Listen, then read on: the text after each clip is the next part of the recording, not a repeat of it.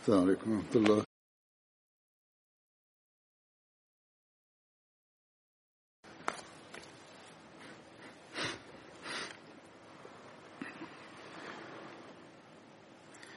أشهد أن لا إله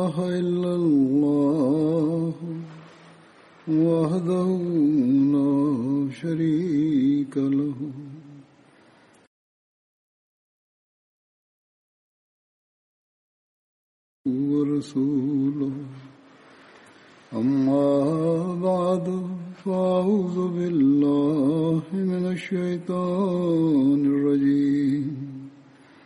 بسم الله الرحمن الرحيم.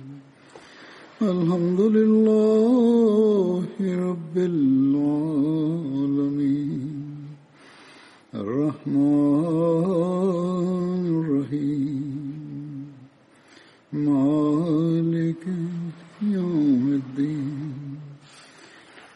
إياك نعبد وإياك نستعين.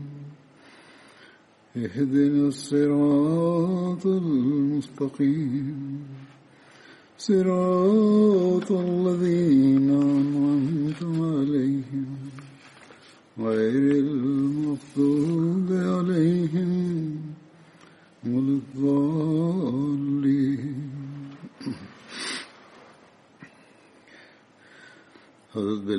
ഹസ്രത് ബിലാൽ റലിയാഹുവിനെ സംബന്ധിച്ചുള്ള അനുസ്മരണമാണ് നടന്നു വരുന്നത്. ഇത് സംബന്ധിച്ച ഒരു നിവേദനത്തിൽ അബ്ദുല ബിൻ ബുറൈദ തന്റെ പിതാവിൽ നിന്ന് നിവേദനം ചെയ്യുന്നു. ഒരു ദിവസം രാവിലെ റസൂലുള്ളാഹി സ്വല്ലല്ലാഹി അലൈഹി വസല്ലം ഹസ്രത് ബിലാലിനെ വിളിച്ചു ചോദിച്ചു ബിലാൽ നിങ്ങൾ എന്ത് കാരണത്താലാണ് സ്വർഗത്തിൽ എനിക്ക് മുമ്പ് നടക്കുന്നത്? ഞാൻ ഇന്നലെ വൈകുന്നേരം സ്വർഗത്തിൽ പ്രവേശിച്ചപ്പോൾ ഞാൻ എനിക്ക് മുമ്പേ നിങ്ങളുടെ കാലൊച്ച കേൾക്കുകയുണ്ടായി. ഹസരത് ബിലാൽ പറഞ്ഞു ഞാൻ ബാങ്ക് കൊടുക്കുമ്പോഴെല്ലാം രണ്ടരക്കാത്ത് നഫൽ നമസ്കരിക്കുമായിരുന്നു. എന്റെ വധു മുറിയുമ്പോഴെല്ലാം ഞാൻ വധു എടുക്കുമായിരുന്നു. ഞാൻ അള്ളാഹുവിൽ നിന്ന് പ്രതീക്ഷിക്കുന്നത് ഈ രണ്ടരക്ക നമസ്കരിക്കുന്ന എനിക്ക് നിർബന്ധമാക്കി എന്നാണ്. അപ്പോൾ റസൂദ്മേസ്ലം പറഞ്ഞു അത് തന്നെയായിരിക്കും കാരണം. മറ്റു നിവേദനത്തിൽ ഇങ്ങനെ രേഖപ്പെടുത്തിയിരിക്കുന്നു. ഹജരത്ത് അബൂഹുറൈറ നിവേദനം ചെയ്യുന്നു. തിരുനബി സലാഹു അലൈഹി വസ്ലാം ഹസ്രത് ബിലാലിനോട് സുബൈ നമസ്കാര സമയത്ത് പറഞ്ഞു ബിലാൽ നിങ്ങൾ ഇസ്ലാമിൽ ഏറ്റവും പ്രതീക്ഷാ നിർഭരമായ എന്ത് കർമ്മമാണ് ചെയ്തിട്ടുള്ളത്? കാരണം ഞാൻ സ്വർഗത്തിൽ എനിക്ക് മുമ്പേ നിങ്ങളുടെ കാലച്ച് കേൾക്കുകയുണ്ടായി ഹസരത് ബിലാൽ പറഞ്ഞു ഞാൻ രാത്രിയാണെങ്കിലും പകലാണെങ്കിലും എന്റെ വിഷ്ണത്തിൽ എപ്പോൾ ഉതിയതാലും എന്നെ കൊണ്ട് സാധ്യമാകുന്ന അത്ര നഫൽ നമസ്കരിച്ചിട്ടുണ്ട്. എന്റെ വീക്ഷണത്തിൽ ഇതിലധികം പ്രതീക്ഷ നിർഭരമായ ഒരു കർമ്മവും ഞാൻ ചെയ്തിട്ടില്ല. ഇത് ബുഹാരിയിലെ നിവേദനമാകുന്നു. ഇതിന്റെ അർത്ഥം അദ്ദേഹം റസൂദ്ദിൻമേൽ സല്ലാഹി സ്വലമക്കളും ഉന്നതനാണ് എന്നല്ല. മറിച്ച് പരിശുദ്ധിയും ഗോപ്യമായ ഇബാദത്തുകളും കാരണം അള്ളാഹു ഈ ലോകത്ത് എന്നതുപോലെ സ്വർഗത്തിലും തിരുനബി സല്ലാ അലൈസ്ലിന് സാമീപ്യം എന്ന സ്ഥാനം നൽകിയിരിക്കുന്നു. നേരത്തെ ഒരു നിവേദനത്തിലും പരാമർശിച്ചിട്ടുണ്ടായിരുന്നു. ഈ ദിവസം ഹസ്രത് കുന്തം അല്ലെങ്കിൽ അമ്പ് പിടിച്ചുകൊണ്ട് നബീൻ മുന്നിൽ നടക്കുമായിരുന്നു. പിന്നെ കിബിലയ്ക്ക് അഭിമുഖമായി അത് തറച്ചു വെക്കുമായിരുന്നു. നബി സലഹിസ്ലാം അവിടെയാണ് ഈദ് നമസ്കരിപ്പിച്ചിരുന്നത്. ഏതായിരുന്നാലും അദ്ദേഹത്തിന്റെ ഈ ഇത് അദ്ദേഹത്തിനുള്ള ബഹുമതിയാകുന്നു. ഇത് അദ്ദേഹത്തിന്റെ പരിശുദ്ധിയും ഇബാദത്തും കാരണം അത് അള്ളാഹു സ്വർഗത്തിൽ നിലനിർത്തുകയുണ്ടായി. തിന്നബി സല്ലാ അലൈഹി സ്വലമിന്റെ ദർശനത്തിൽ അദ്ദേഹത്തെ തിന്നബി സല്ലാഹു അലൈഹി സ്വലമിന്റെ ഒപ്പം കാണുകയുമുണ്ടായി. ഒരു നിവേദനത്തിൽ പറയുന്നു നബിസ്വല്ലാം പറഞ്ഞു എന്നെ രാത്രി സ്വർഗത്തിലേക്ക് കൊണ്ടുപോയപ്പോൾ ഞാനൊരു കാലച്ച കേൾക്കുകയുണ്ടായി. ഞാൻ ചോദിച്ചു ജിബ്രിയിൽ ഈ കാലച്ച എന്താണ്? ജിബ്രിയിൽ പറഞ്ഞു അത് ബിലാലാകുന്നു. അതിനകത്ത് അബൂബക്കർ പറയുന്നു ഞാൻ ബിലാലിന്റെ മാതാവിന്റെ ഉദരത്തിൽ ജനിച്ചിരുന്നുവെങ്കിൽ ഹാ എത്ര നന്നായിരുന്നു. ബിലാൽ എന്റെ പിതാവാവുകയും ഞാൻ ബിലാലിനെ പോലെ ആവുകയും ചെയ്തിരുന്നുവെങ്കിൽ ഹാ എത്ര നന്നായനെ. ഒരു കാലത്ത് നിസ്സാരനായി കരുതി കല്ലുകൾക്ക് മീതെ വലിച്ചിരിച്ചിരുന്ന ബിലാലിന്റെ എത്ര ഉന്നതമായ സ്ഥാനമാണിത്. ഹജരത്ത് അബൂബക്കർ താൻ ബിലാലായിരുന്നെങ്കിൽ എന്ന് ആഗ്രഹം പ്രകടിപ്പിക്കുന്നു. ഹജരത് മിസ ബഷീർ അഹമ്മദ് സാഹബ് ആദ്യകാല സഹാബാക്കളെ പരാമർശിച്ചുകൊണ്ട് ഒരിടത്ത് പറയുന്നു Bilal bin Rabah Umayya bin ഹൽഫിന്റെ negro അടിമയായിരുന്നു. ഹിജറത്തിന് ശേഷം മദീനയിൽ ബാങ്ക് കൊടുക്കുന്ന ജോലി അദ്ദേഹത്തിന്റെ ചുമതലയായിരുന്നു. എന്നാൽ റസൂദ്ദിൻസ്ലം ശേഷം അദ്ദേഹം ബാങ്ക് കൊടുക്കുന്നു ഉപേക്ഷിച്ചിരുന്നു. എന്നാൽ അത് തുമറിന്റെ ഖിലാഫത്ത് കാലത്ത് ഷാം ജയിച്ചടക്കിയപ്പോൾ ഒരിക്കൽ അതിനകത്ത് ഉമറിന്റെ നിർബന്ധത്തിൽ അദ്ദേഹം വീണ്ടും ബാങ്ക് കൊടുത്തിരുന്നു. അപ്പോഴെല്ലാവർക്കും നബിസ്വലമിന്റെ കാലഘട്ടം ഓർമ്മ വന്നു.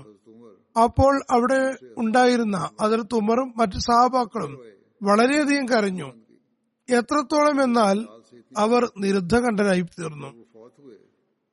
അതിർത്ത് ഉമറിന് അതിർത്ത് ബിലാലിനോട് ഏറെ സ്നേഹമുണ്ടായിരുന്നു. അദ്ദേഹം ഫാത്തായപ്പോൾ അതിർത്ത് ഉമർ പറഞ്ഞു ഇന്ന് മുസ്ലിങ്ങളുടെ നേതാവ് ദിവംഗതനായിരിക്കുന്നു എന്നാണ്. ഇത് ഒരു പാവപ്പെട്ട നീഗ്രാടിമയെ സംബന്ധിച്ച് അന്നത്തെ കാലത്തിന്റെ രാജാവിന്റെ വാക്കുകളായിരുന്നു. ഒരിക്കൽ അതിർത്ത് ഖലീഫത്ത് മസീ സാനി അഹമ്മദി സ്ത്രീകളെ സംബോധന ചെയ്തുകൊണ്ട് പറഞ്ഞു വിശുദ്ധ ഖുറാനിൽ അൽമാലു വൽ ബനൂന സീനത്തുൽ ഹയാത്ത ദുനിയ വൽ ബാക്കിയാത്തു സാലിഹാത്തു ഖൈറും ഇന്ദ റബിക്ക സവാബം വഖൈറും അമല എന്ന് വിവരിച്ചിട്ടുണ്ട്. ഇതിന്റെ വ്യാഖ്യാനത്തിൽ ഹജ്രത് ബിലാലിനെ പരാമർശിച്ചുകൊണ്ട് പറയുന്നു അവശേഷിക്കുന്നത് ഒരേ ഒരു കാര്യം മാത്രമാകുന്നു. അത് ബാക്കിയാത്തു സാലിഹാത്ത് അഥവാ അവശേഷിക്കുന്ന നന്മകളാകുന്നു. അള്ളാഹുവിനു വേണ്ടി നിങ്ങൾ കർമ്മങ്ങൾ ചെയ്താൽ അത് ബാക്കിയാകും. തുടർന്ന് പറയുന്നു ഇന്ന് അബുഹുറയുടെ സന്താനങ്ങൾ എവിടെ? വീടെവിടെയാണ് സ്വത്തോ മക്കളോ ഇല്ല മക്കളില്ല മക്കൾ ഇപ്പോൾ ഉണ്ടോ ഇല്ലയോ എന്ന് പോലും നമുക്കറിയില്ല. നമ്മൾ അദ്ദേഹത്തിന്റെ മക്കളെയോ വീടോ സ്വത്തോ ഒന്നും കണ്ടിട്ടില്ല. എന്നാൽ അദ്ദേഹത്തിന്റെ പേര് പറയുമ്പോൾ നമ്മൾ ഹസരത് അബു ഹുറൈറ റലിയല്ലാഹു അൻഹു എന്ന് പറയുന്നു. അദ്ദേഹം തുടർന്ന് പറയുന്നു കുറച്ചു ദിവസം മുമ്പ് ഒരു വന്നിരുന്നു. അദ്ദേഹം പറഞ്ഞു ഞാൻ ബിലാലിന്റെ സന്തതികളിൽപ്പെട്ട ആളാകുന്നു. അദ്ദേഹം സത്യമാണോ കള്ളമാണോ പറയുന്നത് എന്നറിയില്ല.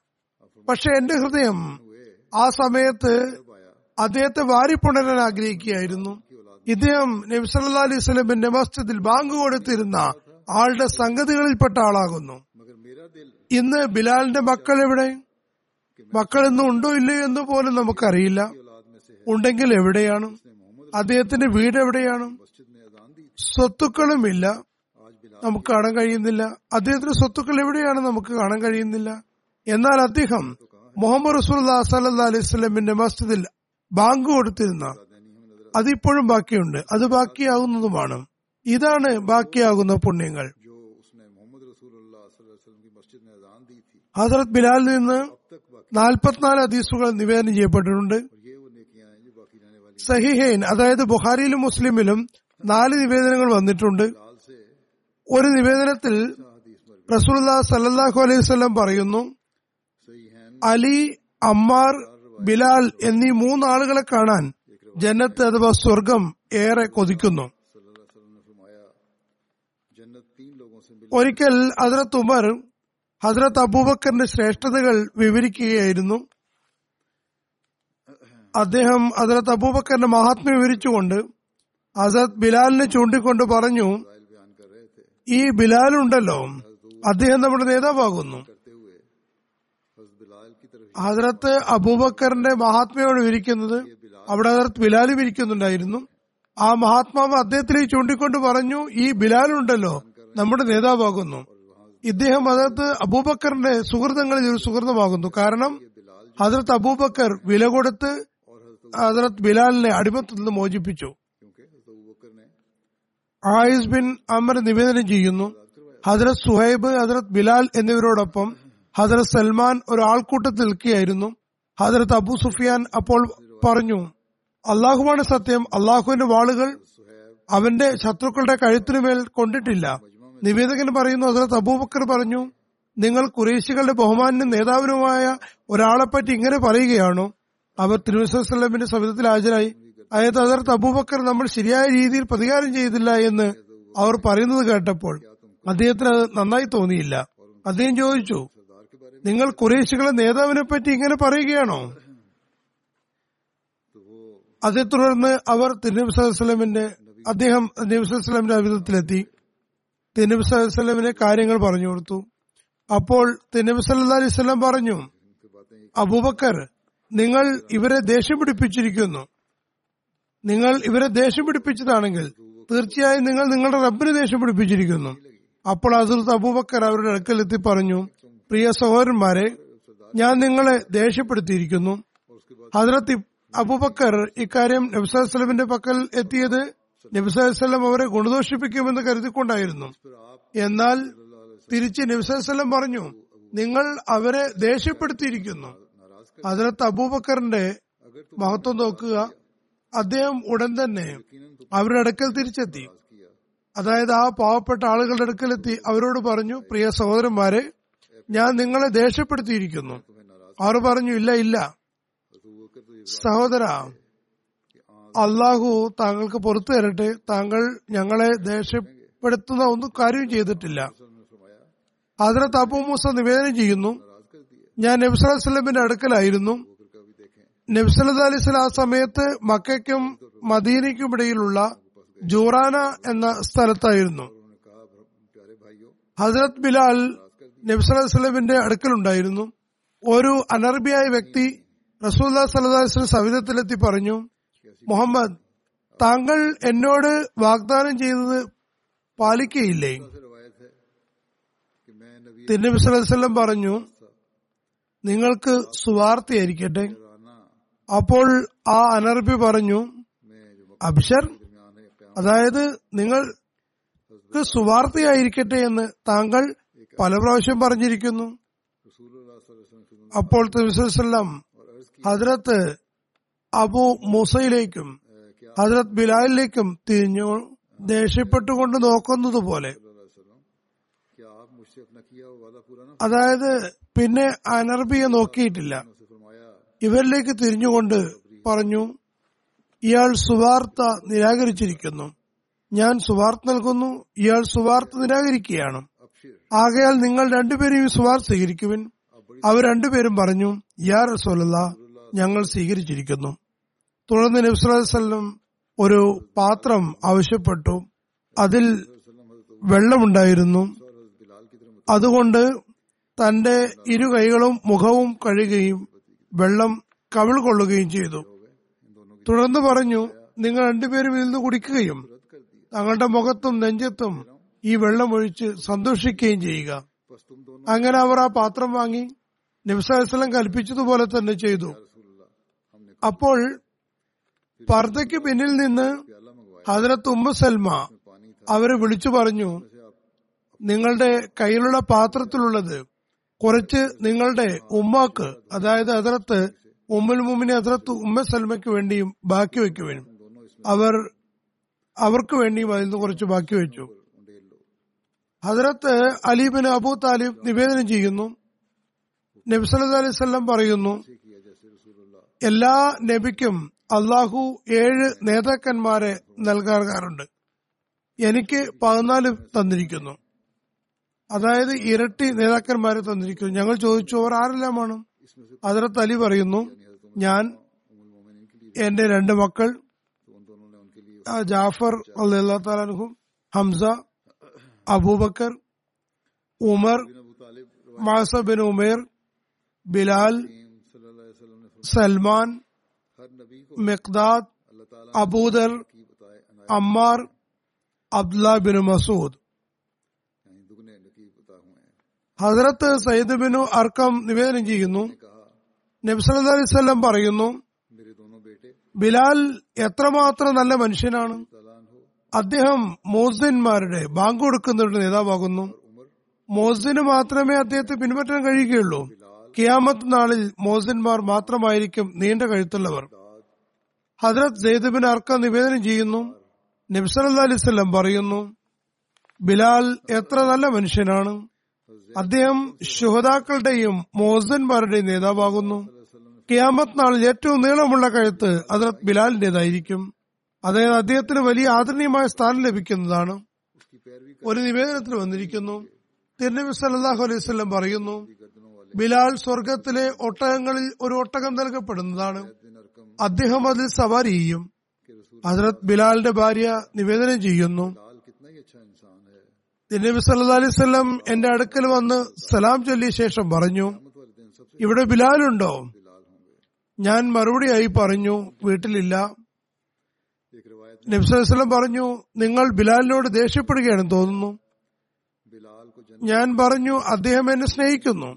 അദ്ദേഹം എന്തു പറയുമ്പോഴും ഇത് നബി പറഞ്ഞു അത് നബി നബ്സലം പറഞ്ഞു എന്ന് പറയുന്നു. അപ്പോൾ നബി നബ്സലം ബിലാലിന്റെ ഭാര്യയോട് പറഞ്ഞു ബിലാൽ നിങ്ങളോട് പറയുന്ന എന്റെ കാര്യങ്ങൾ തീർച്ചയായും സത്യമായിരിക്കും. ബിലാൽ നിങ്ങളോട് തെറ്റായ കാര്യങ്ങൾ പറയുകയില്ല. ആയതിനാൽ നിങ്ങൾ ഒരിക്കലും ബിലാലിനോട് ദേഷ്യപ്പെടരുത്. അല്ലെങ്കിൽ നിങ്ങൾ ബിലാലിനെ ദേഷ്യപ്പെടുത്തുന്ന അത്രയും സമയം നിങ്ങളുടെ ഒരു കർമ്മവും സ്വീകരിക്കപ്പെടുകയില്ല. ഹസരത്ത് അബുഹുറ നിവേദനം ചെയ്യുന്നു. തിരുനബി സല്ലാഹു അലൈഹി പറയുന്നു ബിലാലിന്റെ ഉദാഹരണം തേനീച്ചയെ പോലെയാകുന്നു. അത് മധുരമുള്ള കനികളിൽ നിന്നും കയ്പുള്ള ചെടികളിൽ നിന്നും നീര് വലിച്ചെടുക്കുന്നു. എന്നാൽ തേൻ ഉണ്ടാക്കി കഴിഞ്ഞാൽ അത് എല്ലാം തന്നെ മാധുര്യമുള്ളതായി തീരുന്നു. എല്ലാം മധുരമുള്ളതായി മാറും. ഹസരത് ബിലാലിന്റെ ഭാര്യ വിവരിക്കുന്നു. അതിൽ ബിലാൽ കിടക്കയിൽ കിടക്കുമ്പോൾ ഇങ്ങനെ ദുവാ ചെയ്തിരുന്നു. അള്ളാഹുമ തജാവുസു അൻ സയ്യാത്തി വഹദർനി അള്ളാഹുവെ എന്റെ കുറ്റങ്ങൾ പുറത്തു തരണമേ. എന്റെ കുറ്റങ്ങളിൽ തന്നെ ഒഴിവുള്ളവനായി മനസ്സിലാക്കുകയും ചെയ്യണമേ. ഹാജറത്ത് ബിലാൽ നിവേദനം ചെയ്യുന്നു. തിരുനബി സല്ലാഹു അലൈഹി എന്നോട് പറഞ്ഞു ബിലാൽ ദരിദ്രാവസ്ഥയിൽ മരണം വരിക്കുക ധനികാവസ്ഥയിൽ മരണപ്പെടരുത്. ഞാൻ ചോദിച്ചു അതെങ്ങനെയാണ് സാധ്യമാവുക? അതായത് ദരിദ്രാവസ്ഥയിൽ മരിക്കുകയും ധനികാവസ്ഥയിൽ മരിക്കാതിരിക്കുകയും എങ്ങനെയും അതെനിക്ക് മനസ്സിലാകുന്നില്ലെന്ന് കണ്ടപ്പോൾ റസൂദ് പറഞ്ഞു നിനക്ക് നൽകപ്പെടുന്ന വിഭവങ്ങൾ സ്വരുക്കൂട്ടി വെക്കരുത്. നിന്നോട് ആവശ്യപ്പെടുന്നത് നീ നിരസിക്കരുത്. ഞാൻ ചോദിച്ചു യാ റസൂലുള്ള എനിക്ക് അങ്ങനെ ചെയ്യാൻ കഴിഞ്ഞില്ലെങ്കിൽ എന്ത് സംഭവിക്കും? തിരുനബി സല്ല അലിസ്വല്ലാം പറഞ്ഞു അങ്ങനെ തന്നെ ചെയ്യേണ്ടി വരും. അല്ലാത്ത പക്ഷം അഗ്നിയായിരിക്കും സങ്കേതം. അതായത് ആവശ്യക്കാരനെ ആരെയും വിരട്ടരുത്. എല്ലാം സ്വരുക്കൂട്ടി വെക്കുകയും ചെലവഴിക്കാതിരിക്കുകയും ചെയ്യുന്നത് ശരിയല്ല. ചെലവഴിക്കേണ്ടതും അനിവാര്യമാണ്. ഹജരത് ബിലാൽ ഹജരത് ഉമർ ഖിലാഫത്ത് കാലത്ത് ഹിജറ ഇരുപതിലാണ് ഷാമിലെ ദിമിഷ്കിലാണ് വഫാത്തായത്. ചിലരുടെ വിഷ്ണത്തിൽ അദ്ദേഹം ഹലബയിലാണ് വഫാത്തായത്. ആ സമയത്ത് അദ്ദേഹത്തിന് അറുപത് വയസ്സിൽ കൂടുതൽ പ്രായമുണ്ടായിരുന്നു. മറ്റുള്ളവരുടെ ഭീഷണത്തിൽ ഹജറത് ബിലാൽ ഹിജറ പതിനെട്ടിലാണ് വഫാത്തായത്. അദ്ദേഹത്തെ ജമിഷ്കിലെ കബർസ്ഥാനിനടുത്ത് ബാബു സഹീറിനടുത്ത് ആണ് കബറടക്കിയത്. അതത് ഖലീഫത്ത് മസീ സാനി റഹു അതത് ബിലാലിന്റെ സ്ഥാനമഹാത്മ്യത്തെ സംബന്ധിച്ച് വിവരിച്ചുകൊണ്ട് പറയുന്നു ഇത് സംബന്ധിച്ച് ചില കാര്യങ്ങൾ ഞാൻ നേരത്തെ പറഞ്ഞിട്ടുണ്ട്. എന്നാൽ തുടർച്ച എന്ന നിലയിൽ ആയത്തെ ചില കാര്യങ്ങൾ വീണ്ടും ഒരുപക്ഷെ ഇവിടെ വരുന്നതായിരിക്കും. ഹജറത് ബിലാൽ നീഗ്രായിരുന്നു അറബി ഭാഷ വശമില്ലായിരുന്നു. അറബി സംസാരിക്കുമ്പോൾ അദ്ദേഹം അനേകം തെറ്റുകൾ വരുത്തുമായിരുന്നു. ഉദാഹരണമായി നീഗ്രവംശർ ഷീൻ എന്നതിന് സീൻ എന്നാണ് പറയുക. ബിലാൽ ബാങ്ക് കൊടുക്കുമ്പോൾ അഷേദു എന്നതിന് അസേദു എന്ന് പറയുമായിരുന്നു. അപ്പോൾ അറബികൾ ചിരിച്ചിരുന്നു. കാരണം അവർക്ക് വർഗാധിപത്യ മേൽക്കോയ്മ ഉണ്ടായിരുന്നു. വാസ്തവത്തിൽ മറ്റു ഭാഷകളുടെ പല പദങ്ങളും അവർക്കും ഉച്ചരിക്കാൻ കഴിഞ്ഞിരുന്നില്ല. ഉദാഹരണമായി റൊട്ടി എന്നതിന് അറബികൾ പറയാൻ കഴിയുമായിരുന്നില്ല. അവർ റൊത്തി എന്നാണ് പറയുക. ട എന്നതിന് പകരം ത എന്നാണ് പറയുക. ചോരി എന്നതിന് ജോരി എന്നാണ് പറയുക. ച എന്ന് പറയാൻ കഴിയില്ല ജാം എന്ന് ജാ എന്നാണ് പറയുക. അറബി അനറബികൾക്ക് ചില പദങ്ങൾ പറയാൻ കഴിയാത്തതുപോലെ അറബികൾക്ക് പല അനറബി പദങ്ങളും ഉച്ചരിക്കാൻ കഴിയില്ല. എന്നാൽ വർഗമേൽക്കോയ്മയുടെ ലഹരി കാരണം തങ്ങൾക്കും മറ്റു ഭാഷകളിൽ ചില പദങ്ങൾ പറയാൻ കഴിയില്ലെന്ന കാര്യം അവർ ചിന്തിക്കാൻ പോലും കൂട്ടാക്കിയിരുന്നില്ല. റസൂദ്ദീൻ സല്ലാ അലിസ്ലം ബിലാലിന്റെ അസ്വദ് കേട്ടപ്പോൾ ജനങ്ങൾ ചിരിക്കുന്നതായി കണ്ടപ്പോൾ പറഞ്ഞു നിങ്ങൾ ബിലാലിന്റെ ബാങ്കിൽ ചിരിക്കുകയാണോ? വാസ്തവത്തിൽ അദ്ദേഹം ബാങ്ക് കൊടുക്കുമ്പോൾ അർഷിൽ അള്ളാഹു സന്തോഷിക്കുന്നു. നിങ്ങളുടെ അശ്വതുവിനേക്കാൾ അദ്ദേഹത്തിന് അസ്വതുവാണ് അള്ളാഹുവിന് ഏറെ പ്രിയങ്കരം. ബിലാൽ നീഗ്രായിരുന്നു അക്കാലത്ത് നീഗ്ര വംശജർ അടിമകളാക്കപ്പെട്ടിട്ടുണ്ടായിരുന്നു. മറിച്ച് കഴിഞ്ഞ നൂറ്റാണ്ടുകളിലും അടുത്ത നൂറ്റാണ്ടുകളിലും അവരെ അടിമകളാക്കിയിരുന്നു. മറിച്ച് ഇന്നും അടിമകളാക്കുന്നുണ്ട്. എന്നാൽ റസൂൽ കരീം സല്ലാ അലിസ്ലം അന്യ സമൂഹത്തെ നിന്ദനും നികൃഷ്ടരുമായി കാണുന്ന ആളായിരുന്നില്ല. നബ്സാസിന്റെ ഭീഷണത്തിൽ എല്ലാ സമുദായങ്ങളും ഒരേപോലെ ദൈവസൃഷ്ടികളാകുന്നു. നബി സല്ലാ അലൈഹി സ്വലമിന് അറബികളോടുള്ള സ്നേഹം തന്നെയായിരുന്നു യവനന്മാരോടും നീഗ്രോടോടും ഉണ്ടായിരുന്നത്. ഒരു വ്യത്യാസവും ഉണ്ടായിരുന്നില്ല. അറബികളോടും അതേ സ്നേഹമായിരുന്നു. തെന്നബിക്ക് അറബികളോടുള്ള സ്നേഹം തന്നെയായിരുന്നു. ആഫ്രിക്കക്കാരോടും യവനന്മാരോടും ഈ സ്നേഹം തന്നെയായിരുന്നു. അന്യ സമൂഹങ്ങളുടെ ഹൃദയത്തിലും തിരുനബി സുസ്ലമിനോട് അനുരക്തി ഉണ്ടാക്കിയത്.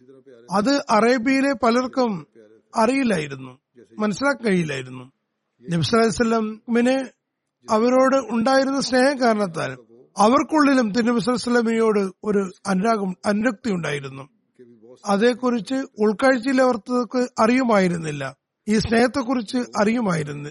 ഇങ്ങനെ എങ്ങനെയാണ് ഉണ്ടാകുന്നതെന്ന് കൂറിന്റെയും സ്നേഹത്തിന്റെയും രഹസ്യങ്ങളും ഗുപ്തസത്യങ്ങളും അറിയാത്തവർക്ക് മനസ്സിലാകുകയില്ല. ഇതെങ്ങനെയാണ് സംഭവിക്കുന്നത് എന്ന്.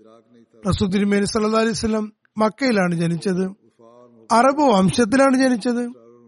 അറബികളിൽ കുറേശ് വംശത്തിലാണ് ജനിച്ചത്. അവർക്ക് മറ്റ് അറബ് സമൂഹങ്ങളെ നിന്നരും നികൃഷ്ടമായിട്ടാണ് മനസ്സിലാക്കിയിരുന്നത്. നബ്സാസ്ലാമിന്റെ ഏറ്റവും നല്ല ഗോത്രമായിരുന്നു. നബ്സാസ്ലാമിന് നീഗ്രോളമായിട്ട് എന്ത് ബന്ധമാണുള്ളത്? തിരുനബി സല്ലാ അലൈവല്ലമിനെ ഏതെങ്കിലും സമൂഹത്തിന് അല്ലെങ്കിൽ ഗോത്രത്തിന് സ്നേഹമുണ്ടാക്കുമായിരുന്നുവെങ്കിലും അത് ബനു ഹാഷിമിനാണ് ഉണ്ടാകേണ്ടിയിരുന്നത്. കുറേശികൾക്കാണ് ഉണ്ടാകേണ്ടിയിരുന്നത്. അല്ലെങ്കിൽ അറബികൾക്കാണ് ഉണ്ടാകേണ്ടിയിരുന്നത്. കാരണം അവർ നബ്സലമിന്റെ സ്വന്തം സമൂഹമായിരുന്നു. അതുകൊണ്ട് അവർക്ക് തിരുവസലമിനോടും സ്നേഹമുണ്ടാകണമായിരുന്നു. എന്നാൽ അന്യ സമൂഹങ്ങളുടെ ഹൃദയങ്ങൾ തിരുനബി അലൈഹി അലിസ്ലമിന്റെ സൈന്യം അവരെ നിഷ്പ്രഭമാക്കിയിട്ടുണ്ടായിരുന്നു. അവരുടെ സാമൂഹിക നേതൃസ്ഥാനം ഇസ്ലാമിക ഭരണകൂടം തരിപ്പണമാക്കിയിട്ടുണ്ടായിരുന്നു. എന്നിരിക്കെ എങ്ങനെയാണ് തിന്നവസ്ലമിന് സ്നേഹം ഉണ്ടാവുക അന്യ സമൂഹങ്ങളോട് യുദ്ധം ചെയ്തു. അവർ പരാജിതരാവുകയും ചെയ്തു. അവരുടെ ഭരണകൂടങ്ങൾ വിഭാടനം ചെയ്യപ്പെട്ടു. എന്നാൽ ഇതൊക്കെ ആയിട്ടും തിന്നബി സല്ലാ ഇസ്ലാമിനോട് അവർക്കുള്ളൊരു സ്നേഹം നിർഗമിച്ചു. അത് എങ്ങനെയാണ് ഉണ്ടായത്? അവർക്ക് നബ്സലിനോട് ശത്രുതയാണ് ഉണ്ടാകേണ്ടിയിരുന്നത്. എന്നാൽ യാഥാർത്ഥ്യം എന്താണ്? അതിന് നമുക്ക് ആദ്യം അതിർത്ത് ഈസാ അലി ഇസ്ലാമിന്റെ സമുദായത്തിന് അവരുടെ നേതാവിനോടുണ്ടായിരുന്ന സ്നേഹം വിലയിരുത്തേണ്ടതായിട്ടുണ്ട്. അദ്ദേഹം പിടിക്കപ്പെട്ടപ്പോൾ അതായത് അത് തീസ അലി ഇസ്ലാം പിടിക്കപ്പെട്ടപ്പോൾ തനിക്ക് ശേഷം ഖലീഫയെ നിശ്ചയിക്കപ്പെടുന്ന പ്രീത ശിഷ്യൻ പത്രോസ് അതിൽ തീസ അലി ഇസ്ലാം പിടിക്കപ്പെട്ടപ്പോൾ പോലീസ് പത്രോസിനോട് പറഞ്ഞു നിങ്ങൾ എന്തിനാണ് അയാളുടെ പിന്നാലെ നടക്കുന്നത്? നിങ്ങളും അയാളോടൊപ്പമാണെന്ന് തോന്നുന്നു. അതായത് പോലീസ് സംശയമായി ചോദിക്കുന്നു. നിങ്ങളുടെ പിന്നാലെ വരുന്നു. നിങ്ങളും അയാളുടെ കൂടെയാണോ? പത്രോസ് ഉടൻ തന്നെ പറഞ്ഞു ഞാൻ അയാളുടെ ശിഷ്യനല്ല. അതായത് ഭയപ്പെട്ടിരിക്കും ഞാൻ അയാളെ ശപിക്കുന്നു. അതായത് നിരാകരിക്കുക മാത്രമല്ല ശപിക്കുകയും ചെയ്തു. അദ്ദേഹത്തിന്റെ ശിഷ്യന്മാർ അദ്ദേഹത്തെ സ്നേഹിച്ചിരുന്നു എന്നതിൽ തർക്കമൊന്നുമില്ല. ഹസരത്ത് ഈസ അലി ഇസ്ലാമിന്റെ ഹവാരികൾ അദ്ദേഹത്തെ തീർച്ചയായും സ്നേഹിച്ചിരുന്നു. പിന്നീട് പത്രോസും റോമിൽ കുരിശിലേക്ക് വിടുകയുണ്ടായി അദ്ദേഹം വളരെ ധീരതയോടെ മരണത്തെ സ്വീകരിച്ചു. ഹജറത്ത് ഈസ അലി ഇസ്ലാമിന്റെ സ്നേഹവും അനുസരണവും നിരാകരിച്ചില്ല. എന്നാൽ അത് ഈസ അലി ഇസ്ലാമിനെ കുരിശിലേറ്റിയപ്പോൾ ആ സമയത്ത് അദ്ദേഹത്തിന്റെ വിശ്വാസം ഉറച്ചതായിരുന്നില്ല. ആ സമയത്ത് മൂന്ന് നാല് അടി പൊട്ടിയപ്പോൾ പേടിച്ചുപോയി. എന്നാൽ പിന്നീട് അദ്ദേഹം വളരെ സന്തോഷത്തോടെ കുരിശ് തീരുകയും ചെയ്തിട്ടുണ്ട്. ഏതായിരുന്നാലും നേരത്തെ പറഞ്ഞ ഈസാ ഇസ്ലാമിനോട് അദ്ദേഹത്തിന്റെ സമുദായത്തിനുണ്ടായ സ്നേഹമാണ്. എന്നാൽ അദ്ദേഹത്തിന്റെ സമുദായത്തിന് വിപരീതമായി തിരുവസ്വലമിന് വിശ്വസിച്ച ദാസന്മാർ നോക്കുക അവർ അവിടുത്തെ തന്നെയായി കഴിഞ്ഞുകൂട്ടി. ബിലാൽ നീഗ്രോ അടിമയായിരുന്നു തിന്നബി സല്ലാ അലിസ്ലമിന് അദ്ദേഹത്തിനോടുണ്ടായിരുന്ന സ്നേഹം അദ്ദേഹത്തിൽ എത്രമാത്രം സ്വാധീനമാണ് ഉണ്ടാക്കിയെന്ന് നോക്കുക. ചില ആളുകൾക്ക് തങ്ങളുടെ പ്രേമിയോട് പ്രത്യക്ഷത്തിൽ വലിയ സ്നേഹമുണ്ടായിരിക്കും. എന്നാൽ യഥാർത്ഥത്തിൽ അവരുടെ സ്നേഹം ഒരു വൃത്തത്തിനുള്ളിൽ പരിമിതമായിരിക്കും. ബിലാൽ നീഗ്രാടിമയായതിനാൽ കുറേശികൾ മാത്രമല്ല അറബികൾ മുഴുവനും അദ്ദേഹത്തോട് വെറുപ്പ് പ്രകടിപ്പിച്ചിരുന്നു. അദ്ദേഹത്തോട് റസോല്ലാ സല്ലു അലിസ്ലം കാണിച്ച സ്നേഹപ്രകടനം ഒരു പൊതുപെരുമാറ്റം എന്ന നിലക്കായിരുന്നു അദ്ദേഹത്തിന് മനസമാധാനം കൊടുക്കാൻ വേണ്ടിയാണ് സ്നേഹിക്കുക എന്നതായിരുന്നുവോ ഈ പെരുമാറ്റം? അതെല്ലാം യഥാർത്ഥ സ്നേഹപ്രകടനമായിരുന്നുവോ? കാണിക്കാൻ വേണ്ടിയുള്ള സ്നേഹമായിരുന്നു. അതോ യഥാർത്ഥ സ്നേഹമായിരുന്നു? ഇത് നമുക്ക് ബിലാലിൽ നിന്ന് തന്നെ വിലയിരുത്താം. നമുക്ക് മാത്രമായി വിലയിരുത്താൻ കഴിയില്ല. അതുകൊണ്ട് നമുക്ക് ബിലാലിന്റെ അടുത്ത് പോകേണ്ടതായി വരും കാരണം അദ്ദേഹത്തിന് മാത്രമേ ശരിയെ വിലയിരുത്താൻ കഴിയുകയുള്ളൂ. ഈ സംഭവത്തിന് ആയിരത്തി മുന്നൂറിലധികം വർഷം കഴിഞ്ഞിരിക്കുന്നു. നമ്മൾ അത് എന്ത് വിലയിരുത്താനാണ്? നോക്കേണ്ടത് ബിലാൽ തിന്നബി സല്ലാസ്ലിന്റെ സ്നേഹ പ്രകടനത്തെ എങ്ങനെ മനസ്സിലാക്കി എന്നതാണ്. തിന്നബി സല്ലാ അലൈസ്ലമിനും ബിലാലിനോട് യഥാർത്ഥ സ്നേഹമാണ് ഉണ്ടായിരുന്നത്. അദ്ദേഹം അതെങ്ങനെയാണ് മനസ്സിലാക്കിയിരുന്നത്? ഇവിടെ ഞാൻ എന്ത് മനസ്സിലാക്കുന്നു? നമ്മുടെ കഴിഞ്ഞ നൂറ്റാണ്ടിലെ ആളുകൾ എന്തു മനസ്സിലാക്കി? സഹാബാക്കൾ തന്നെ എന്താണ് മനസ്സിലാക്കിയത് എന്ന പ്രശ്നം ഉദിക്കുന്നില്ല. ഈ ഒരു ചെറിയ വാചകത്തിൽ. അതായത് മറ്റുള്ളവർ എങ്ങനെ മനസ്സിലാക്കി? അതല്ല തിന്നബി സല്ലാ അലൈവലമിന്റെ കാലത്തുള്ള ജനങ്ങൾ എന്താണ് മനസ്സിലാക്കിയത് എന്നാണ് നമ്മൾ നോക്കേണ്ടത്. ഇത് നോക്കുന്നതിന് ഒരു ചെറിയ വാചകമുണ്ട്. അതായത് നബ്സലം പറയുന്നു ഈ നേരത്തെ പറഞ്ഞതാണ്. അതായത് നബ്സലം ജനങ്ങളോട് പറഞ്ഞു അദ്ദേഹം അസദു എന്ന് പറയുമ്പോൾ നിങ്ങൾ ചിരിക്കുകയാണോ? യഥാർത്ഥത്തിൽ അദ്ദേഹത്തിന് ബാങ്ക് കേൾക്കുമ്പോൾ അള്ളാഹു തന്നെയും അർഷിൽ സന്തോഷിക്കുന്നു. അവൻ നിങ്ങളുടെ അശ്വതിനേക്കാളും അദ്ദേഹത്തിന്റെ ആസ്വാദുവിനെ കൂടുതൽ വിലമതിക്കുന്നു. ഇത് പറഞ്ഞത് കേവലം സന്തോഷിപ്പിക്കാനും സന്ദർഭം മാറ്റുന്നതിനും മാത്രമായിരുന്നു. അതല്ല ആഴത്തുള്ള സ്നേഹം കാരണമായിരുന്നു അതുമല്ല നിവസന സാന്ദർഭികമായ ആ സമയത്ത് വിഷയം മാറ്റം വേണ്ടി പറഞ്ഞതായിരുന്നു. ഇവിടെ ഈ വാചകം ബിലാൽ എങ്ങനെയാണ് മനസ്സിലാക്കിയത് എന്നാണ് നോക്കേണ്ടത്. ഞാൻ അന്യ സമുദായമാണെങ്കിലും ഞാൻ അടിമകൾ ആക്കപ്പെടുന്ന സമുദായത്തിൽ നിന്നും ഉള്ളവനാണെങ്കിലും എന്നെ തിന്നവിസലസ് സ്നേഹിക്കുന്നു. എന്നോട് അനുരക്തി കാണിക്കുന്നു. നമുക്ക് ഈ സംഭവത്തിന് കുറച്ച് പിന്നിലേക്ക് പോകാം. തിന്നബി സലഹുസ്ലമെ കുറിച്ച് അള്ളാഹു പറയുന്നു മമാത്തിലാഹി റബ്ബിൽ ആലമീൻ. നബ്സലം സംബന്ധിച്ച് പറയുന്നു അള്ളാഹു മമാത്തിലാഹി റബ്ബിൽ ആലമീൻ. അതായത് എന്റെ മരണവും അള്ളാഹുവിനു വേണ്ടിയാകുന്നു. അത്തരം വ്യക്തി അതായത് നബ്സലം ഒഫാത്താകുന്നു നബ്സലം ഒഫാത്തതിനു ശേഷം പുതിയ ഭരണങ്ങൾ ഉണ്ടാകുന്നു ആളുകൾ മാറുന്നു പുതിയ മാറ്റങ്ങൾ ഉണ്ടാകുന്നു. കാലം മാറി പുതിയ ഭരണങ്ങൾ നിലവിൽ വന്നു. ഒരുപാട് മാറ്റങ്ങൾ ഉണ്ടായി. ചില സഹാബാക്കൾ അറേബ്യയിൽ നിന്ന് നൂറുകണക്കിന് മൈൽ ദൂരത്തേക്ക് പോകുന്നു. അതിൽ ബിലാലും ഉണ്ടായിരുന്നു. ബിലാൽ നംസസ് വഫാത്ത് തുടർന്ന് ഷാമിലേക്ക് പോകുന്നു. അങ്ങനെ ദമിഷ്കിൽ ഡമസ്കസിലെത്തി. ഒരു ദിവസം കുറെ ആളുകൾ ദമിഷ്കിൽ ഒരുമിച്ചുകൂടി അവിടെ ഹസരത് ബിലാൽ ഉണ്ടായിരുന്നു.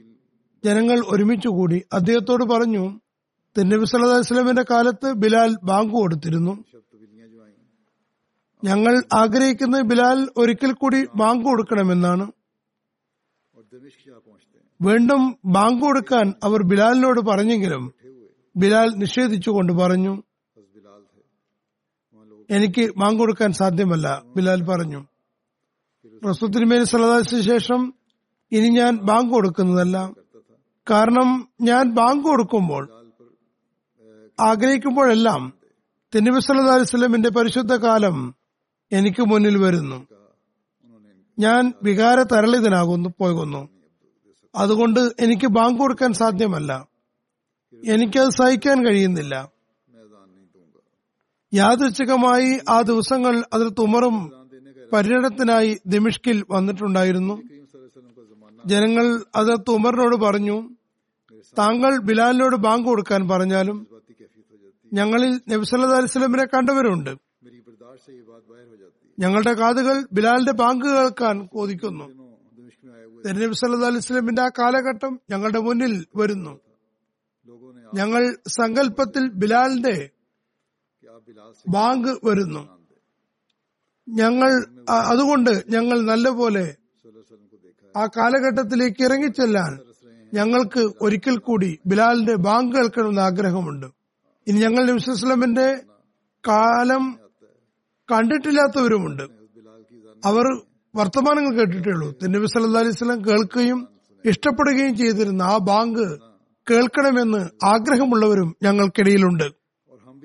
ഹസരത്ത് ഉമർ ഹസരത് ബിലാലിനെ വിളിച്ചിട്ട് പറഞ്ഞു താങ്കൾ ബാങ്ക് കൊടുക്കണമെന്ന് ജനങ്ങൾ ആഗ്രഹിക്കുന്നു. അദ്ദേഹം പറഞ്ഞു താങ്കൾ കാലത്തിന്റെ ഖലീഫയാകുന്നു. താങ്കൾ ആഗ്രഹിക്കുന്നുവെങ്കിൽ ഞാൻ ബാങ്ക് കൊടുക്കാം. എന്നാൽ ഇത് പറയാൻ എന്റെ മനസ്സനുവദിക്കുന്നില്ല. തുടർന്ന് ബിലാൽ എഴുന്നേറ്റ് നിന്ന് ഉച്ചത്തിൽ നബ്സാസ്ലമിന്റെ കാലത്ത് ബാങ്ക് കൊടുത്തതുപോലെ ബാങ്ക് കൊടുക്കുന്നു. ഈ ബാങ്ക് കേട്ടപ്പോൾ നബ്സല്ലാസ്ലമിന്റെ കാലഘട്ടത്തെ ഓർത്തുകൊണ്ട് അറേബ്യൻ വാസികളായ സഹാബാക്കളുടെ കണ്ണുകളിൽ നിന്ന് കണ്ണുനീർ ഒഴുകാൻ തുടങ്ങി. ചിലരുടെ നിലവിളി ഉയർന്നു. ഹസ്രത് ബിലാൽ ബാങ്ക് കൊടുത്തുകൊണ്ടിരിക്കുകയായിരുന്നു. കേൾക്കുന്നവരുടെ ഹൃദയങ്ങളിൽ തെന്നബി സല്ല അലിസ്ലമിന്റെ കാലം ഓർമ്മ വന്നപ്പോൾ അവർ മാനവതരായി നീഗ്രോ ആയിരുന്ന ഹജറത് ബിലാലിനെ കൊണ്ട് അറബികൾ പണിയെടുപ്പിച്ചിട്ടുണ്ടായിരുന്നു. അദ്ദേഹത്തിന് അറബികളുമായി യാതൊരു കുടുംബമൊന്നുമില്ലായിരുന്നു സാഹോദര്യ ബന്ധവും ഉണ്ടായിരുന്നില്ല. ഇനി ബിലാലിന്റെ ഹൃദയത്തെ ഈ സംഭവം എങ്ങനെയാണ് സ്വാധീനിച്ചത് എന്നാണ് നമുക്ക് നോക്കാനുള്ളത്. സാഹുക്കളുടെ കാലത്ത് സഹാബാക്കളുടെ ആ കാലം ഓർമ്മ വന്നു. ആ കാലത്ത് ഇല്ലാത്തവർക്ക് ഓർമ്മകൾ വന്നു തുടങ്ങി. അവരെല്ലാം നിർദ്ധകണ്ഠരായി അല്ലെങ്കിൽ പരസ്പരം കണ്ടപ്പോൾ അവരുടെ ഉള്ളം തേങ്ങാൻ തുടങ്ങി. എന്നാൽ അസത് ബിലാൽ അറേബ്യനല്ലായിരുന്നു അടിമയായിരുന്നു അദ്ദേഹത്തിൽ ആ ബാങ്ക് എന്ത് സ്വാധീനമാണ് ചെലുത്തിയത്? പറയുന്നു അതായത് ബിലാൽ ബാങ്ക് അവസാനിപ്പിച്ചതോ? ബൗദ്രഹിതരായി തീർന്നു. ഇതാണ് അദ്ദേഹത്തിനുണ്ടായ അവസ്ഥ. ഏതാനും നിമിഷങ്ങൾക്കകം ബിലാൽ മരണപ്പെടുകയും ചെയ്തു. ഇത് എന്റെ പക്കൽ അറബിക്കും അനബറിക്കും അനറബിക്കും തമ്മിൽ യാതൊരു വ്യത്യാസവുമില്ലെന്ന് നബ്സുലമിന്റെ പ്രഖ്യാപനത്തിലുള്ള അന്യ സമുദായത്തിന്റെ സാക്ഷ്യമാകുന്നു. ഇത് വലിയൊരു സാക്ഷ്യമാകുന്നു. ഈ സ്നേഹവും അനുക്തിയുമാണ് അന്യ സമുദായങ്ങൾ അദ്ദേഹത്തിലൂടെ പ്രകടമാക്കിയത്. അനറബിക്കും യാതൊരു അറബിക്കും യാതൊരു എതിർത്തിയും ഇല്ലെന്ന് തിന്നബി സല്ലാ അലിസ്ലമിന്റെ പ്രഖ്യാപനത്തിലുള്ള സത്യസന്ധമായ കർമ്മരൂപത്തിലുള്ള സാക്ഷാത്കാരത്തിന്റെ പ്രകടനമാണിത്. അന്യ സമുദായങ്ങൾ അദ്ദേഹത്തിന്റെ സ്നേഹമിശ്രണമായ ശ്രദ്ധ ശ്രമിച്ചപ്പോൾ കാണിച്ച സാക്ഷ്യമാണിത്. അതിന്റെ പ്രഭാവം അവർ കണ്ടു. അദ്ദേഹത്തിന്റെ സമുദായത്തിന്റെ വസ്ലമിന്റെ സമുദായത്തോട് കാണിച്ച സ്നേഹം കാണിക്കാൻ കഴിയുകയില്ലെന്ന് ഈ സംഭവത്തോടെ അദ്ദേഹം പ്രകടമാക്കുന്നു. ഇതാണ് നമ്മുടെ സയ്യിദ് ബിലാൽ അദ്ദേഹം തന്നെ യജമാന്റെ നേതാവുമായ നബ്സലാസ്ലുള്ള അനുരക്തിയും കൂറും അള്ളാഹുവിന്റെ തൗഹീദ് അഥവാ ഏകത്വവും തന്റെ ഹൃദയത്തിൽ കുടിയിരുത്തി. പിന്നെ കർമ്മപരമായ പ്രയത്നത്തിലൂടെ അതിന്റെ മാതൃക സ്ഥാപിച്ചു. അത് നമുക്ക് ഉത്തമ മാതൃകയാണ്. അത് നമുക്കുള്ള പരിശുദ്ധ മാതൃകയാണ്. മാത്രമല്ല തിരുവഴി സല്ലാ അലിസ്ലനും തന്റെ പ്രീത ശിഷ്യനോടുണ്ടായിരുന്ന സ്നേഹത്തെ വാത്സല്യങ്ങളുടെ ചരിത്രത്തിൽ സമാനമായത്. ലോകത്തെവിടെയും കാണുകയില്ല. കാണാൻ സാധ്യവുമല്ല. ഇതുതന്നെയാണ് ഇന്നും സ്നേഹത്തിന്റെയും സൗഹാർദ്ദത്തിന്റെയും അന്തരീക്ഷം സൃഷ്ടിക്കാനും സാഹോദര്യങ്ങൾ ഉണ്ടാക്കാനും അടിമത്തത്തിന്റെ ചങ്ങലകൾ പൊട്ടിക്കാനും കഴിയുക. ചുരുക്കത്തിൽ ഇന്നും തൗഹീദിന്റെ സ്ഥാപനത്തിനും റസൂലെ അറബി സല്ലാ അലിസ്ലമിനോടുള്ള ഈ സ്നേഹത്തിന്റെ മാതൃകൾ സ്ഥാപിക്കുന്നതിലുമാണ് നമ്മുടെ മോക്ഷമുള്ളത്. ഹജ്രത് ബിലാലിന്റെ അള്ളാഹു നമുക്ക് അതിനുള്ള തോഫിക് നൽകുമാറട്ടെ ഹജത് ബിലാലിന്റെ അനുസ്മരണം ഇന്നിവിടെ അവസാനിക്കുകയാണ്. ഇനി ഞാൻ ചില ജനാസകൾ അതായത് വഫാത്തായവരെ സ്മരിക്കുന്നതാണ്. അവരുടെ ജനാസയും നമസ്കരിക്കുന്നതാണ്. ഇതിൽ ആദ്യത്തേത് ജനാബ് തയ്യബ് യാക്കൂബ് സാഹിബിന്റെ മകനും ട്രിനിഡാഡ് ആൻഡ് ടെണ്ടുബാഗോയിലെ മുബല്ലികുമായ മൗലാന താലിബ് യാക്കൂബ് സാഹിബിന്റേതാണ്. അദ്ദേഹം സെപ്റ്റംബർ എട്ടാം എട്ടിന് അറുപത്തിമൂന്നാമത്തെ വയസ്സിൽ വഫാത്തായി. ഇന്നാലില്ല ഇന്നാലഹി രാജീവൻ ചെറുപ്പം മുതലേ അദ്ദേഹത്തിന് ദീനിലേക്ക് ചാഞ്ഞ പ്രകൃതമായിരുന്നു. ട്രിനിഡാഡ് നിവാസിയാണ്. ചെറുപ്പം മുതൽ തന്നെ അഞ്ചു നേരം നമസ്കാരം വിശുദ്ധ ഖുറാൻ പാരായണം ഇസ്ലാമിക ഗ്രന്ഥങ്ങളുടെ പഠനം എന്നിവയിൽ ശുഷ്കാന്തി കാണിച്ചിരുന്നു. പ്രാഥമിക വിദ്യാഭ്യാസത്തിന് ശേഷം അദ്ദേഹത്തിന് ബ്രിട്ടീഷ് ഇൻഷുറൻസിൽ ജോലി ലഭിച്ചു. എന്നാൽ ഓ ലെവൽ പൂർത്തിയാക്കിയതിന് ശേഷം അദ്ദേഹം ആയിരത്തി തൊള്ളായിരത്തി എഴുപത്തി ഒമ്പത് ജനുവരി പതിമൂന്നിന് ജീവിതം വഖഫ് ചെയ്ത് റബുവിലെ ജാമ്യ അഹമ്മദിയിൽ ചേർന്നു. അവിടെ നിന്ന് അദ്ദേഹം ആയിരത്തി തൊള്ളായിരത്തി എൺപത്തി ഒമ്പതിൽ ഷാഹിദ് ഡിഗ്രി കരസ്ഥമാക്കി. ആയിരത്തി തൊള്ളായിരത്തി എൺപത്തി ഏഴിൽ കാദ്യാനിലെ മുൻ നായബ് നാസർ ആല ആയിരുന്ന മിർദ മുനവർ അഹമ്മദ് സാഹിബിന്റെ ദർവേഷിന്റെ മകൾ ഷാഹിദ സാജിദ ഷഹീൻ സാഹിബെ വിവാഹം ചെയ്തു. അദ്ദേഹത്തിന്റെ ഭാര്യ ഹസരത് മസീമദ് അലി ഇസ്ലാമിന് സാഹിബി ഹസരത് ബായി മിർദ ബർക്കത്ത് അലി സാഹിബിന്റെ പ്രപൗത്രിയായിരുന്നു. അദ്ദേഹം ജാമ്യയിൽ നിന്ന് പാസ്സായ ഉടനെ ആഫ്രിക്കയിലെ ദ്വീപുകളിലാണ് നിയമിക്കപ്പെട്ടത് അവിടെ ആയിരത്തി തൊള്ളായിരത്തി എൺപത്തി ഒമ്പത് മുതൽ തൊണ്ണൂറ്റി രണ്ട് വരെ ഏകദേശം മൂന്ന് വർഷം സേവനമനുഷ്ഠിച്ചു. പിന്നെ ഗിയാന ജമാഅത്തിൽ ആയിരത്തി തൊള്ളായിരത്തി തൊണ്ണൂറ്റി മൂന്ന് മുതൽ ആയിരത്തി തൊള്ളായിരത്തി തൊണ്ണൂറ്റിയേഴ് വരെ മിഷ്ടിയെ സേവനം ചെയ്തു. പിന്നെ അവിടെ നിന്ന് ഗാനയിലെ കോഗോ റോഡുവ പ്രവിശ്യയിലും കുമാസയിലും രണ്ട് സ്ഥലങ്ങളാണ് നിയമിതനായി. ആയിരത്തി തൊള്ളായിരത്തി തൊണ്ണൂറ്റിയേഴ് മുതൽ രണ്ടായിരത്തി നാല് വരെ അവിടെ സേവനനിരതനായിരുന്നു അവിടെ വെച്ച് അദ്ദേഹം രോഗാതുരനായി. ആരോഗ്യം വീണ്ടെടുത്തപ്പോൾ അദ്ദേഹത്തെ ട്രിനാഡിൽ ഫ്രീ പോർട്ടുള്ള ജമാഅത്തിൽ നിയമിതനായി.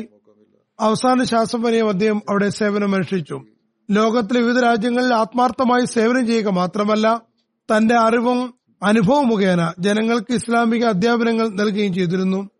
ജമാഅത്തിലെ ഓരോ വ്യക്തിയുമായും അദ്ദേഹത്തിന് വ്യക്തിഗത ബന്ധമുണ്ടായിരുന്നു. അദ്ദേഹം എവിടെ പോയാലും ജമാഅത്ത് അംഗങ്ങൾക്ക് അദ്ദേഹത്തോട് പ്രത്യേക സ്നേഹമായിരുന്നു.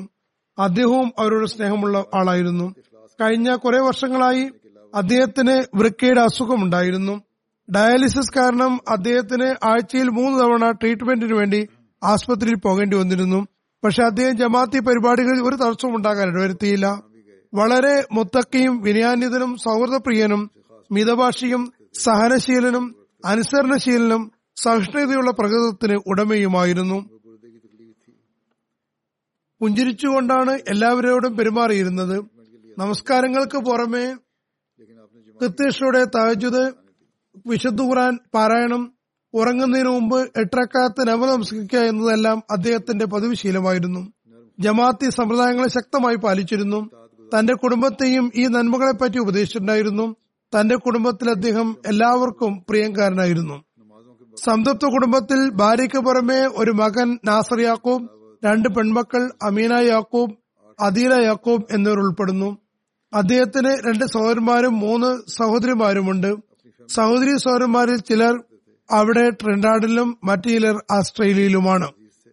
അദ്ദേഹത്തിന്റെ ജ്യേഷ്ഠ സഹോദരന്റെ ഭാര്യ പറയുന്നു ഹെലൻ യാക്കൂബ് ഞാൻ മുപ്പത് വർഷം മുമ്പാണ് ബയ്യത്ത് ചെയ്തത് മൗലാന സാഹിബ് ട്രിനിഡാഡിൽ വരുമ്പോഴെല്ലാം വളരെ സ്നേഹത്തോടെ ദീനി കാര്യങ്ങൾ പഠിപ്പിച്ചു വന്നിരുന്നു അത് കാരണം ദീൻ പഠിക്കാൻ എനിക്ക് കൂടുതൽ ആവേശമായി.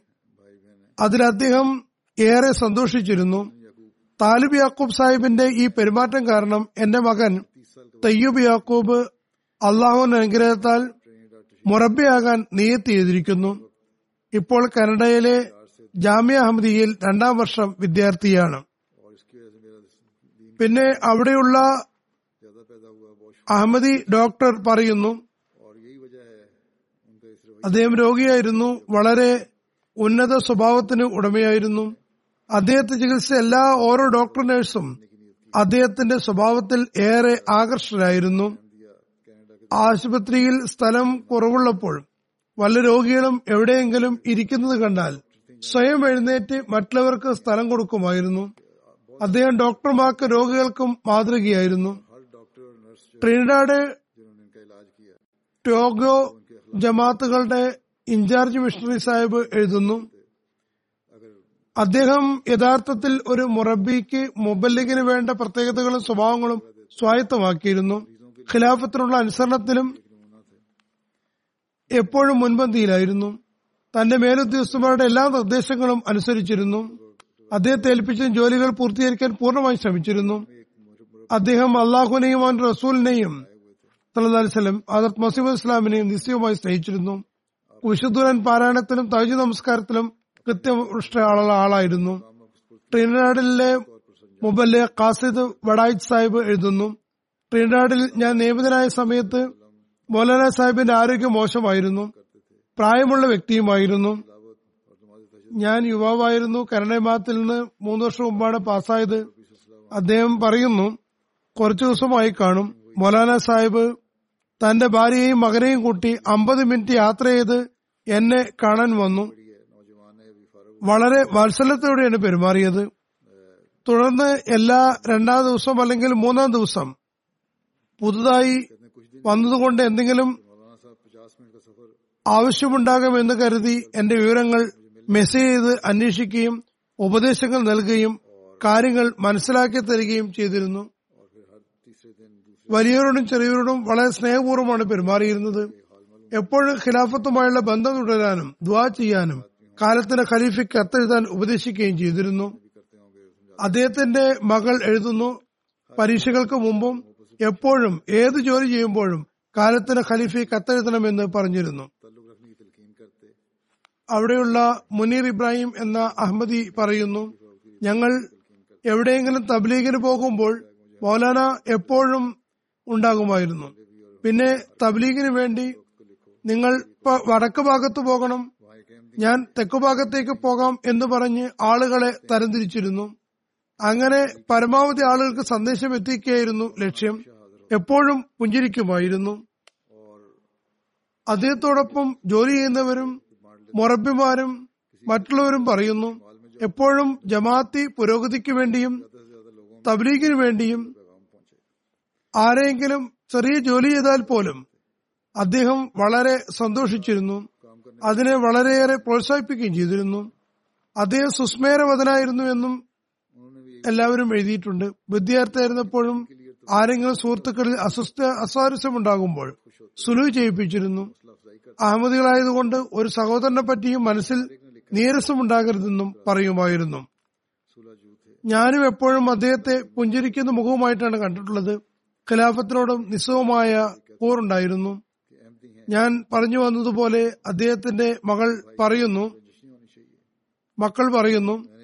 ഞങ്ങളോട് എപ്പോഴും ഖിലാഫത്തിനുമായി ബന്ധം സ്ഥാപിക്കാനും കത്തയക്കാനും പറഞ്ഞുകൊണ്ടിരുന്നു. ഒരു പുതിയ അഹമ്മദി നാരി സാഹിബ് പറയുന്നു. ഞാൻ നിരവധി അനവധി മസ്ജിദുകളിൽ പോയി യഥാർത്ഥ ഇസ്ലാം അന്വേഷിക്കുകയായിരുന്നു. ഞാൻ മൗലാന താലിബ് സാഹിബുമായി കണ്ടുമുട്ടിയപ്പോൾ ആ സമയത്ത് തെളിവുകൾ കേൾക്കുന്നതിന് മുമ്പേ തന്നെ എന്റെ മനസ്സിൽ വളരെ നല്ല പ്രഭാവമാണ് ഉണ്ടായത്. അതുകൊണ്ട് ബയ്യത്തും ചെയ്തു. ഏതായിരുന്നാലും താലിബ് യാക്കൂബ് സാഹിബ് വഖഫ് പൂർണ ഹൃദയ സാന്നിധ്യത്തോടെ നിറവേറ്റുകയുണ്ടായി ഒരിക്കലും ഒരു ഉപേക്ഷയും വരുത്തിയില്ല. കാലത്തിന് ഖലീഫയോടെ നിയമിച്ചാലും സേവനം ചെയ്യുമെന്ന് എപ്പോഴും പറഞ്ഞിരുന്നു. പാകിസ്ഥാനിൽ പോകണമെന്ന് അവിടെ പോസ്റ്റിംഗ് ആയാൽ പിന്നെ സ്വന്തം നാട്ടിലേക്ക് പോകരുത് എന്ന് പറഞ്ഞാൽ അതിനും ഞാൻ തയ്യാറാണ്. പിന്നെ പാകിസ്ഥാനിൽ പോകേണ്ടി വന്നാൽ അവിടെ നിയമിച്ചാൽ പഞ്ചാബികളുമായി ഇടവേണ്ടി വരുമെന്ന് പറഞ്ഞ് പഞ്ചാബിയും പഠിച്ചു തുടങ്ങിയിരുന്നു. അങ്ങനെ കർമ്മം കൊണ്ട് അതിന് തയ്യാറായിരുന്നു. അള്ളാഹു അദ്ദേഹത്തിന് പുറത്തു കൊടുക്കുകയും കാരണം വർഷിക്കുകയും സ്ഥാനങ്ങൾ ഉയർത്തുകയും ചെയ്യട്ടെ. അദ്ദേഹത്തിന്റെ ഭാര്യ മക്കളെ സംരക്ഷിക്കുകയും അദ്ദേഹത്തിന് നന്മകൾ തുടരാൻ സൗഭാഗ്യം നൽകുകയും ചെയ്യുമാറാകട്ടെ. രണ്ടാമത്തെ ജനാസ മുൻ വക്കീൽ മാൽ സാലിസും മജ്ലിസ് തരീഖ് ജദീദ് നായബ് സദറുമായിരുന്ന ജനാബ് എഞ്ചിനീയർ ഇഫ്തിഖാർ അലി ഖുറേഷി സാഹിബിന്റേതാണ്. അദ്ദേഹത്തിന് അള്ളാഹു ദീർഘായുസ് നൽകിയിരുന്നു. ജൂൺ മൂന്നാം തീയതി തൊണ്ണൂറ്റി ഒമ്പതാമത്തെ വയസ്സിലാണ് വഫാത്തായത്. ഇന്നാലില്ലാഹി വ ഇന്നാലിഹി റാജുവിൻ ഇഫ്തഖാർ അലി സാഹിബിന്റെ പിതാവിന്റെ പേര് മുംതാസ് അലി ഖുറേഷി സാഹിബ് എന്നായിരുന്നു. അദ്ദേഹം വെറ്റിനറി ഡോക്ടറായിരുന്നു ഇഫ്തിഖാർ അലി ഖാൻ സാഹിബ് ഇന്ത്യയിലെ മീററ്റിലാണ് ജനിച്ചത്. സെക്കൻഡറിയും ഉപരിപഠനവും മീററ്റിൽ നിന്നാണ് കരസ്ഥമാക്കിയത്. തുടർന്ന് തോംസൺ എഞ്ചിനീയറിംഗ് കോളേജ് റുഡ്കിയിൽ ഇപ്പോൾ യൂണിവേഴ്സിറ്റിയാണ് പ്രവേശനം നേടി. ഇവിടെ ആയിരത്തി തൊള്ളായിരത്തി നാൽപ്പത്തിനാലിൽ സിവിൽ എഞ്ചിനീയറിംഗിൽ ബിരുദം കരസ്ഥമാക്കി. വിദ്യാർത്ഥിയായിരിക്കുമ്പോൾ തന്നെ അഹമ്മദിയത്തിൽ പ്രവേശിക്കാൻ സൗഭാഗ്യം ലഭിച്ചിരുന്നു. അന്ന് അദ്ദേഹത്തിന്റെ പിതാവ് അഹമ്മദിയായിരുന്നില്ല. ഇഫ്തിഖാർ ഖുറീഷി സാഹിബ് സ്വയം ഹജറത് മസീദ് ഇസ്ലാമിന്റെ ഗ്രന്ഥങ്ങൾ പാരായണം ചെയ്ത് പഠനത്തിന് ശേഷമാണ് അഹമ്മദിയത്ത് സ്വീകരിച്ചത്. അദ്ദേഹത്തിന്റെ മാമൻ മുഖ്താർ ഖുറേഷി സാഹിബ് മുഖേനയാണ് അദ്ദേഹത്തിന് അമൃത സന്ദേശം ലഭിച്ചത്. അദ്ദേഹത്തിന്റെ പിതൃ സഹോദരി ഭർത്താവിന് മുൻഷി ഫയാസ് അലി സാഹിബ് മുഖേനയാണ് കിട്ടിയത്.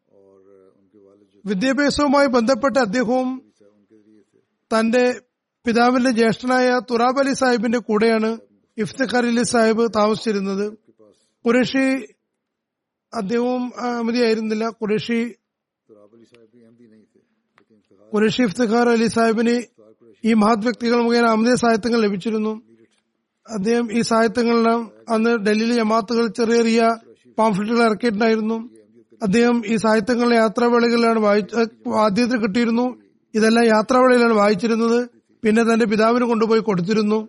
ഇഫ്തിഖാർ സാഹിബ് തോംസൺ കോളേജിൽ ചേർന്നപ്പോൾ അദ്ദേഹത്തിന്റെ മാമൻ മുഖ്താർ ഖുരേഷി സാഹിബ് കൃത്യമായി വിശുദ്ധ വിശദമായ കത്തുകളിലൂടെ അമിത സന്ദേശം നൽകി തുടങ്ങി.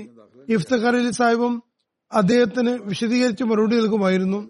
അക്കാലത്ത് തന്നെ അദ്ദേഹത്തിന് അനുഷ്ഠിക്കാനും നല്ലപോലെ ദുവാ ചെയ്യാനും അവസരം ലഭിച്ചിട്ടുണ്ടായിരുന്നു. എങ്കിലും ഹൃദയത്തിൽ അസ്വസ്ഥതയും പരിപരവും ഉണ്ടായിരുന്നു.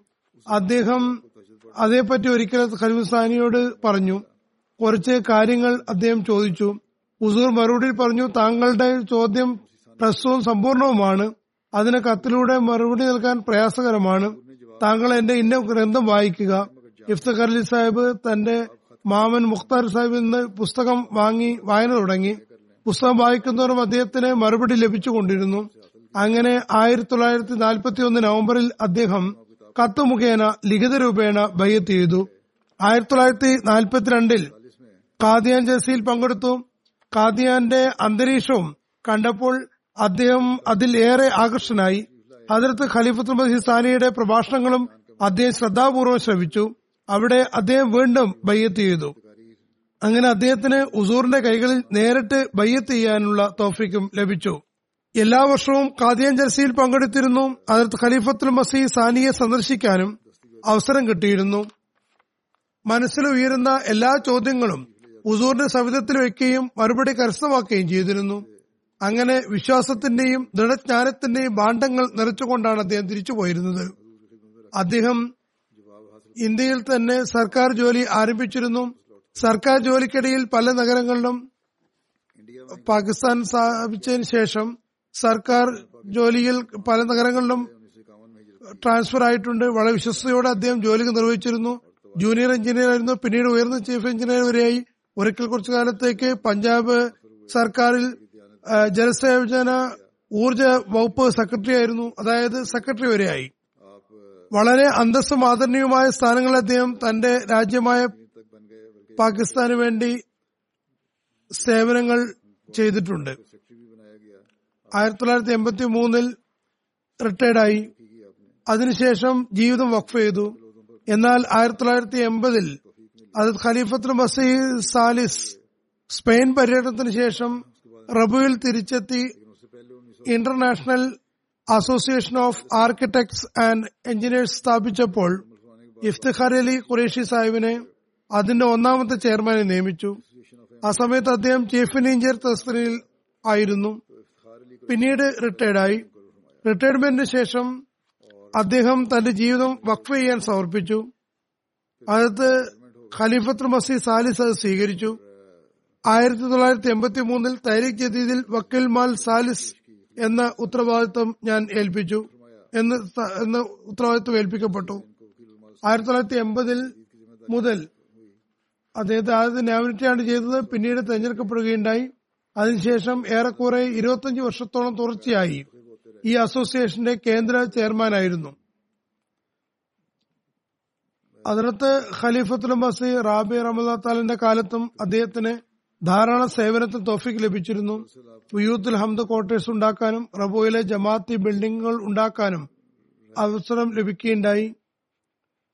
താമീറാത്ത് കൺസ്ട്രക്ഷൻ വകുപ്പിന്റെ കാര്യദർശിയുമായിരുന്നു. ഫതിൽ ഉമർ ആശുപത്രി ജാമിയ അഹമ്മദിയ ഖിലാഫത്ത് ലൈബ്രറി തുടങ്ങിയ വിവിധ പ്രൊജക്ടുകളുടെ ചെയർമാനായി നിയമിക്കപ്പെട്ടു. ഫതിൽ ഫൗണ്ടേഷന്റെ ഡയറക്ടറായും സേവനത്തിന് തോഫീക്ക് ലഭിച്ചിട്ടുണ്ട്. രണ്ടായിരത്തി ഏഴിൽ ഞാൻ അദ്ദേഹത്തെ മജ്ലിസ് തൈരിക് ജദീദിന്റെ നായബ് സദറായി നിയമിച്ചു. വളരെ വിശ്വസ്തയോടെയും ശുഷ്കാന്തിയോടെയും സേവനങ്ങൾ ചെയ്യുന്ന ആളായിരുന്നു. നാല് ഖലീഫുമാരുടെ കാലം അദ്ദേഹം കണ്ടിരുന്നു. എപ്പോഴും എല്ലാ സ്ഥലത്തും അദ്ദേഹം അനുസരണവും സ്നേഹവുമുള്ള ആളായിട്ടാണ് കാണപ്പെട്ടത്. നിശബ്ദനും ജോലിയിൽ ബദ്ധശ്രദ്ധനുമായിരുന്നു. തന്റെ ജോലിയിൽ മാത്രം ശ്രദ്ധനായിരുന്നു. വഖഫ് ജിന്ദഗി എന്ന നിലയ്ക്ക് അദ്ദേഹത്തിന് മുപ്പത്തിയേഴ് വർഷം സേവനം ചെയ്യാൻ തൗഫീഖ് ലഭിച്ചു. നിസ്വാർത്ഥമായി സേവനം ചെയ്തിരുന്നു. ഞാൻ അദ്ദേഹത്തോടൊപ്പം ജോലിയും ചെയ്തിട്ടുണ്ട്. അള്ളാഹു അദ്ദേഹത്തിന് രണ്ട് ആൺമക്കളെയും മൂന്ന് പെൺമക്കളെയും നൽകി അനുഗ്രഹിച്ചിരിക്കുന്നു. ഒരു മകൻ ആർക്കിടെക്ടറും ഒരു മകൻ ഡോക്ടറുമാണ്. അള്ളാഹു അദ്ദേഹത്തിന് പുറത്തു കൊടുക്കുകയും കരു ചെയ്യുകയും അദ്ദേഹത്തിന്റെ മക്കൾക്കും അദ്ദേഹത്തിന്റെ നന്മകൾ തുടരാൻ തോഫിക്ക് നൽകുകയും ചെയ്യുമാറാകട്ടെ. മൂന്നാമത്തെ ജനാസ റദിയ സുൽത്താന സാഹിബയുടേതാണ്. അവർ മൗലവി ഹക്കീം ഖുർഷിദ് അഹമ്മദ് സാഹിബിന്റെ ഭാര്യയാണ്. എൺപത്തി ഒന്ന് വയസ്സിലാണ് വഫാത്തായത്. പരേത അതിർത്ത് മസീമദ് അലി ഇസ്ലാമിന്റെ സഹാബി ഷേഖ് അബ്ദുല്ല ബക്ഷ് സാഹിബിന്റെ മകളായിരുന്നു. ചെറുപ്പകാലം മുതലേ നമസ്കാരത്തിലും നോമ്പിലും വലിയ ശുഷ്കാന്തിയായിരുന്നു. മുഴുവൻ ജീവിതവും ലളിതവുമായും വിനയാന്വിതമായുമാണ് കഴിച്ചുകൂട്ടിയത്. വളരെയേറെ ആതിഥ്യമര്യ ഉള്ള ആളായിരുന്നു. അദ്ദേഹത്തിന്റെ ഭർത്താവ് ജനാബ് ഹക്കീം മൗലവി ഖുർഷിദ് സാഹിബ് സദർ ഉമൂമിയായി സേവനം ചെയ്തുകൊണ്ടിരിക്കുകയായിരുന്നു. ആ കാലത്ത് വീട്ടിൽ മീറ്റിംഗുകളും മറ്റും നടത്തിയിരുന്നു. അപ്പോൾ അവിടെ വരുന്നവരെ സൽക്കരിക്കുമായിരുന്നു. മൗലവി സാഹിബിന് ആയിരത്തി തൊള്ളായിരത്തി എൺപത്തിനാല് മുതൽ രണ്ടര വർഷം വരെ അസീറായ മോല മൗല ദേവമാർഗത്ത് തടവുകാരനാകാൻ സൗഭാഗ്യം ലഭിച്ചിരുന്നു. അപ്പോൾ ഭർത്താവിന്റെ അഭാവത്തിൽ വളരെ സഹനത്തോടും ധൈര്യത്തോടും കൂടിയാണ് കഴിച്ചുകൂട്ടിയത്. മാത്രമല്ല എല്ലാ ദിവസവും നിരവധി ആളുകൾക്ക് ഭക്ഷണം തയ്യാറാക്കി ജയിലിലേക്ക് കൊടുത്തു വെച്ചിരുന്നു വളരെ നിശബ്ദമായി നന്മകൾ ചെയ്തിരുന്നു. നിരവധി ഏഹ് കുട്ടികൾ വാഹനം നടത്തുകയും ദരിദ്ര നിരവധി ദരിദ്രരായ കുട്ടികളെ പോറ്റുകയും ചെയ്തിരുന്നു. സ്വന്തക്കാരും അന്യരുമെല്ലാം അവർ വളരെ സ്നേഹസമ്പന്നമായ വ്യക്തിത്വമാണെന്ന് പറയുന്നു. പരേത മൂസിയായിരുന്നു സംതൃപ്ത കുടുംബത്തിൽ അവരുടെ ഒരു മകളുണ്ട്. അള്ളാഹു അവർക്ക് പുറത്തു കൊടുക്കുകയും കാരുണ്യം ചെയ്യുമാറാകട്ടെ.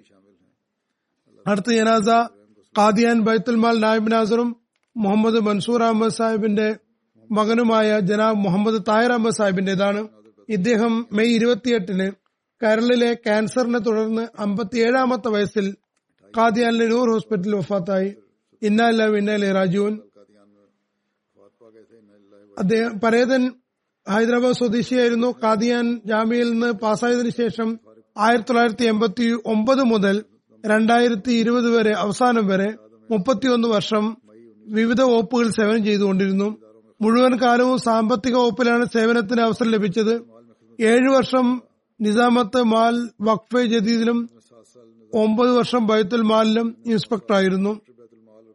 പിന്നെ മൂന്ന് വർഷം നായിബ് നാസിം മാൽ വഖഫ് എഴുതിയത് എട്ട് വർഷം നാസിം മാൽ വഖഫ് എഴുതിയത് രണ്ടു വർഷം നായിബ് നാസർ ബൈത്തുൽ മാൽ എന്നീ നിലയ്ക്ക് സേവനം ചെയ്യാൻ സൗഭാഗ്യം ലഭിച്ചു.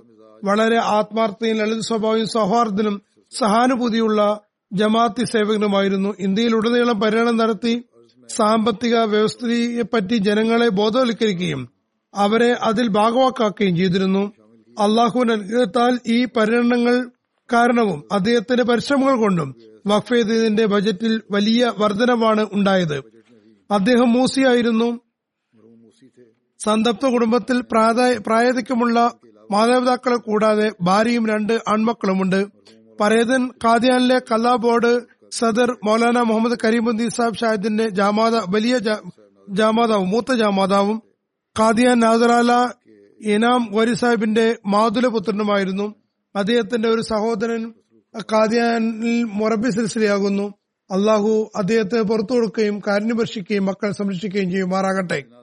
അടുത്ത ജനാസ ഖാനയിലെ ഇന്റർനാഷണൽ ജാമ്യയിലെ അധ്യാപകനായ മിർദ ഖലീൽ അഹമ്മദ് ബേഗ് സാഹിബിന്റെ മകൻ അക്കൈൽ അഹമ്മദ് സാഹിബ് അക്കീൽ അഹമ്മദ് പാകിസ്ഥാൻ പോയതായിരുന്നു. അവിടെ നിന്നാണ് ഇയാൾ സാക് ട്യൂമർ അണ്ടാശയ ക്യാൻസർ ആണെന്ന് സ്ഥിരീകരിക്കുന്നത്. കുറഞ്ഞ കാലം രോഗിയായി തുടർന്നു. പതിമൂന്നാമത്തെ വയസ്സിലാണ് വഫാത്തായത്. ഇന്നാലാവ് ഇന്നാലേ രാജുവൻ. ചെറുപ്പം മുതൽ തന്നെ നമസ്കാരത്തിൽ ശുഷ്കാന്തിയുള്ളവനും തന്നേക്കാൾ ചെറിയ കുട്ടികൾ ശ്രദ്ധിക്കുന്നവനും നല്ല പ്രകൃതനും അനുസരണമുള്ള കുട്ടിയുമായിരുന്നു. ഖാനയിലെ മദ്രസത്തുൽ ഹിഫ്സിൽ നിന്ന് ആറ് ജുസ് മനഃപ്പാടമാക്കാൻ തൊഫിക്ക് ലഭിച്ചു. സംതൃപ്ത കുടുംബാംഗങ്ങളിൽ മാതാപിതാക്കൾക്ക് പുറമെ രണ്ട് സഹോദരിമാർ അദീല ഷക്കീല എന്നിവരും ഉൾപ്പെടുന്നു. രണ്ട് കുട്ടികളും വഖ്ഫൈനോവിൽ ഉൾപ്പെട്ടവരാണ്. ഈ കുട്ടിയുടെ പിതാവ് മിർദ ഖലീൽ ബേഗ് ഖാന ഇന്റർനാഷണൽ ജാമ്യയിൽ സേവനം ചെയ്യുന്നു. മറ്റൊരു അധ്യാപകനായ നസീർ അഹമ്മദ് സാഹിബ് എഴുതുന്നു അഖിൽ അഹമ്മദ് വളരെ പ്രിയപ്പെട്ടവനും എല്ലാവർക്കും പ്രിയങ്കരനുമായിരുന്നു. അവന്റെ ചിരിയുടെ മുഖം എപ്പോഴും ഓർമ്മയിലുണ്ടാകും. വളരെ നിഷ്കളങ്കനും അനുസരണമുള്ള കുട്ടിയുമായിരുന്നു. ജമാഅത്തായ നമസ്കാര ശീലമുണ്ടായിരുന്നു വിശുദ്ധൂരാനോട് നിശ്ചയമായ അടുപ്പമായിരുന്നു. തന്റെ നിശ്ചിത പഠനത്തിനു പുറമെ കഴിഞ്ഞ വർഷങ്ങളിൽ വിശുദ്ധൂരാൻ മനഃപ്പാടമാക്കിയിരുന്നു. എല്ലാ ദിവസവും ആരുവിന് ശേഷം ഭക്ഷണം കഴിച്ച് മസ്ജിദിൽ പോയി തന്റെ പാഠം റിവിഷൻ ചെയ്തിരുന്നു. സ്കൂളിലെ പാഠങ്ങൾക്ക് ശേഷം വിശുദ്ധ ഖുറാനിലെ കുറച്ചു ഭാഗം മനഃപ്പാടമാക്കിയ ശേഷമാണ് ഉറങ്ങിയിട്ടുണ്ടായിരുന്നത്. താൻ വലുതായാൽ മുറബിയായി ജമാഅത്തിന് സേവനം ചെയ്യുമെന്ന് പറഞ്ഞുകൊണ്ടിരുന്നു. അള്ളാഹു ഇയാളുടെ സ്ഥാനങ്ങൾ ഉയർത്തുകയും മാതാപിതാക്കൾക്കും സഹോദരി സഹോദരി സഹോദരന്മാർക്കും ഈ സംഘടന സഹിക്കാൻ കഴിവ് നൽകുകയും ചെയ്യുമാറാകട്ടെ. ഇപ്പോൾ ഇവിടെ ജനാസകൾ വരാറില്ല. നിരവധി ആളുകൾ ജനാസ നമസ്കരിക്കാൻ നിർവഹിക്കാൻ അപേക്ഷിക്കാൻ നൽകാറുണ്ട്. അവരുടെ ജനാസകൾ ജുമാക്ക് നിർവഹിക്കാൻ സാധ്യമല്ല. കാരണം അവരുടെ പേരുകൾ തന്നെ പറഞ്ഞാൽ പോലും വളരെയേറെ സമയം വേണ്ടിവരും. അതുകൊണ്ട് ചില ആളുകളുടെ ജനാസ ഞാൻ നമസ്കരിക്കുന്നതാണ്.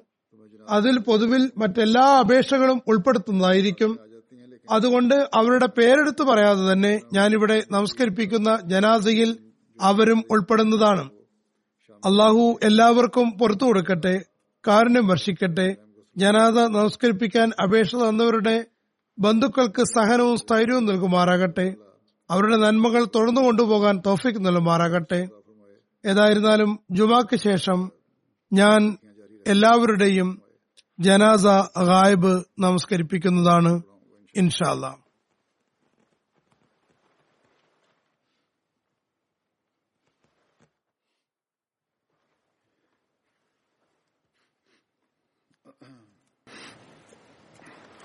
الحمد لله الحمد لله نحمده ونستعينه ونستغفره ونؤمن به ونتوكل عليه ونعوذ بالله من شرور أنفسنا ومن سيئات أعمالنا.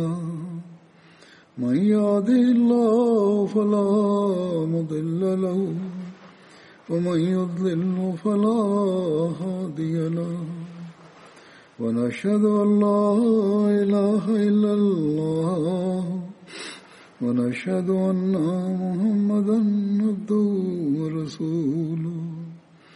عباد الله رحمكم الله. إن الله يأمر بالعدل واللسان وإيتاء ذي القربى وينهى عن الفحشاء والمنكر والبغي يعظكم لعلكم تذكرون. اذكروا الله يذكركم وادعوه يستجب لكم ولذكر الله أكبر.